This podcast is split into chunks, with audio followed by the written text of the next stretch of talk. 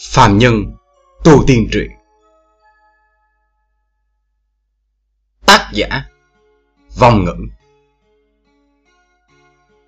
Người đọc, Thành Long. Chương 54 Định Thần Phù.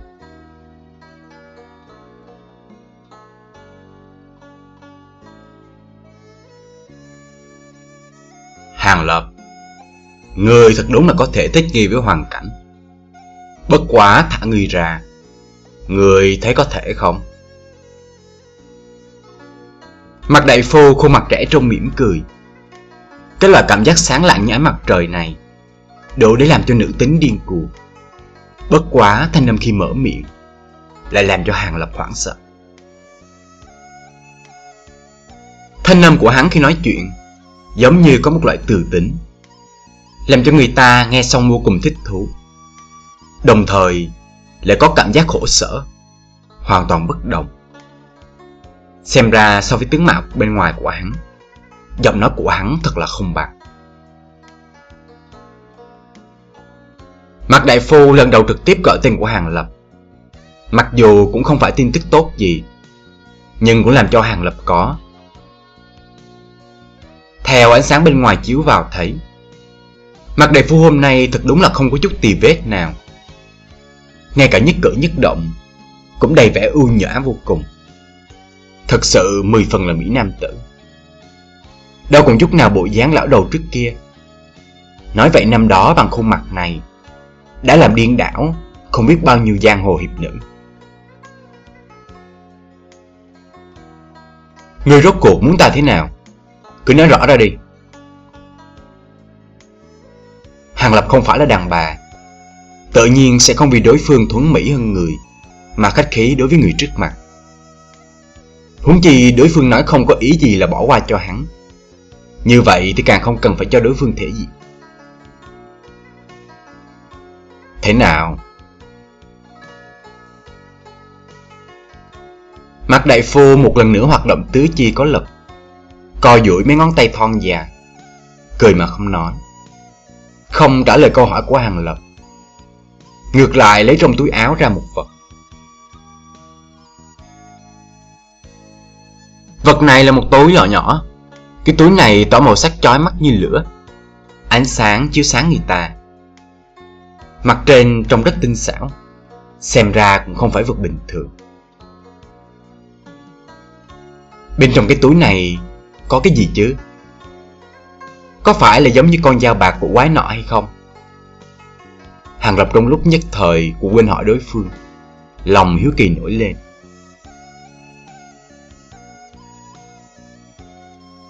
Mặt đại phu không để cho Hàng Lập đoán lâu lắm. Hắn mở những lớp bao bọc bên ngoài ra. Cẩn thận coi chừng từ từ. Lấy ra một tờ giấy màu vàng. Hàng Lập tự hồ có chút thất vọng.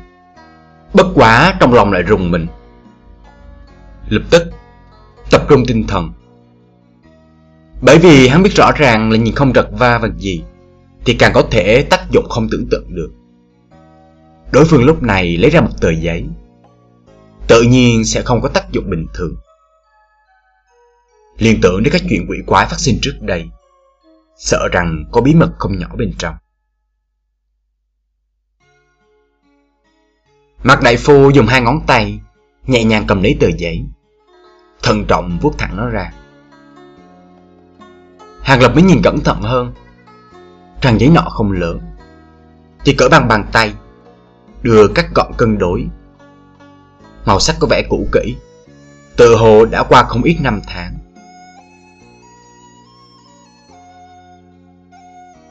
Điều làm cho người ta chú ý nhất chính là Mặt trước ngân quang sáng lòe dùng sơn bạc vẽ lên mấy ký hiệu rất kỳ quái.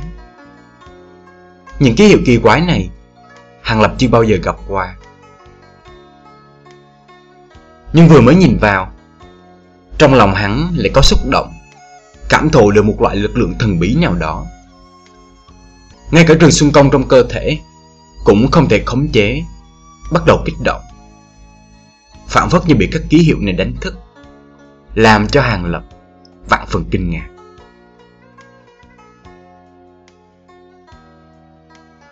Hàng Lập biết có chỗ không đúng.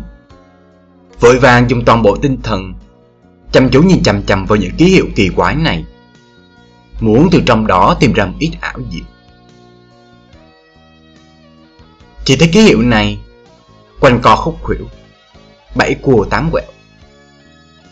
Theo thứ tự các hình sắp xếp, Đều ẩn chứa thâm ảo gì đó. Chỉ tiếc là thời gian quá ngắn. Hàng lập nhất thời căn bản là không cách nào phân biệt được. Bởi vì trong nháy mắt Mặt đại phu đã đi tới trước mặt hàng lập. Hắn thấy hàng lập thần sắc cổ quái, Nhìn chằm chằm vào tờ giấy trên tay mình, Bộ dáng si mê. Không khỏi trong mắt lộ ra vẻ thương tiếc. Nhưng loại ánh mắt này chỉ là chợt lóe qua, Rồi lại khôi phục thái độ bình thường. Hắn nhẹ nhàng cúi đầu xuống, Miệng kề bên tai hàng lập. Dùng thanh âm cực nhỏ, chậm rãi nói. Hàng lập, Chớ có trách ta. Ta cũng là không có cách nào khác. Người sớm ngày đầu thai chuyển thế đi. Thân thể này, Ta phải tiếp thu. Ngươi nói cái gì? Lời này của ngươi là có ý gì?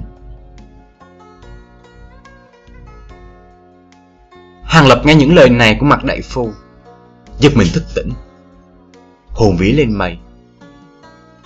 Hắn mơ hồ hiểu được, Một loại vận mệnh tồi tệ Đang muốn đổ lên đầu hắn.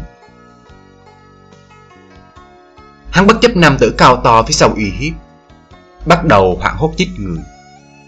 Liều mạng dễ dụt đứng lên. Trên người còn có mấy món đồ, Nếu như có thể lấy ra có lẽ còn có thể tạo nên hỗn loạn, có cơ hội chạy trốn.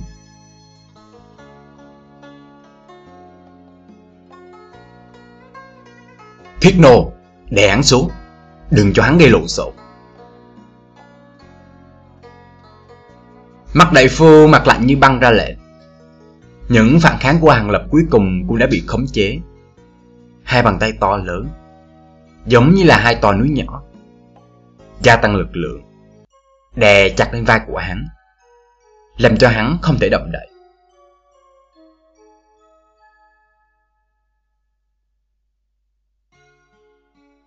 Trên mặt hàng lập, mồ hôi hột như hạt đậu. Từng giọt từng giọt, từ trên trán chảy xuống. Hắn mở to hai mắt, cắn chặt môi. Trơ mắt nhìn đối phương đang lẩm bẩm trước mặt mình. Mặt đại phu ngón tay mang theo mang dây giấy vàng, Theo chú ngữ. Bắt đầu không gió mà lay động. Những ký hiệu màu bạc ở trên đó. Cố chậm rãi từng chữ một, Phóng ra ánh sáng bạc. Hàng lập thân mình mặc dù không có cách nào nhúc nhích, Nhưng trong lòng lại hiểu rất rõ ràng. Xem ra, Lúc mà toàn bộ các ký hiệu đều tỏa sáng cũng chính là lúc xuống tay với mình.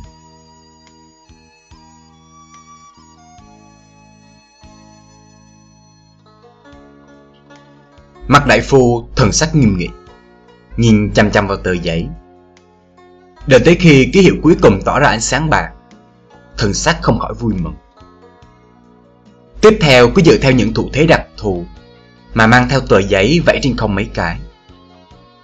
Sau đó, một chữ định bật thốt lên, giống như là tiếng sấm. Đồng thời, tờ giấy cũng bị áp mạnh lên óc của hàng lập, dán chặt lên đó.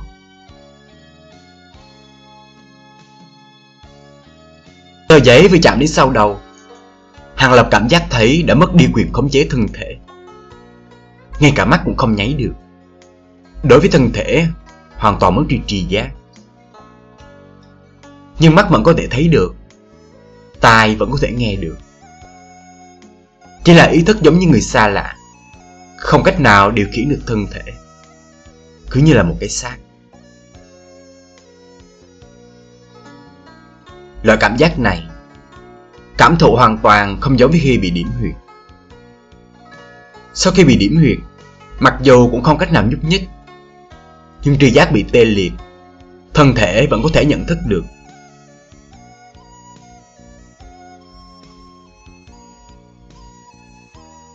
Trong lòng kinh hoảng.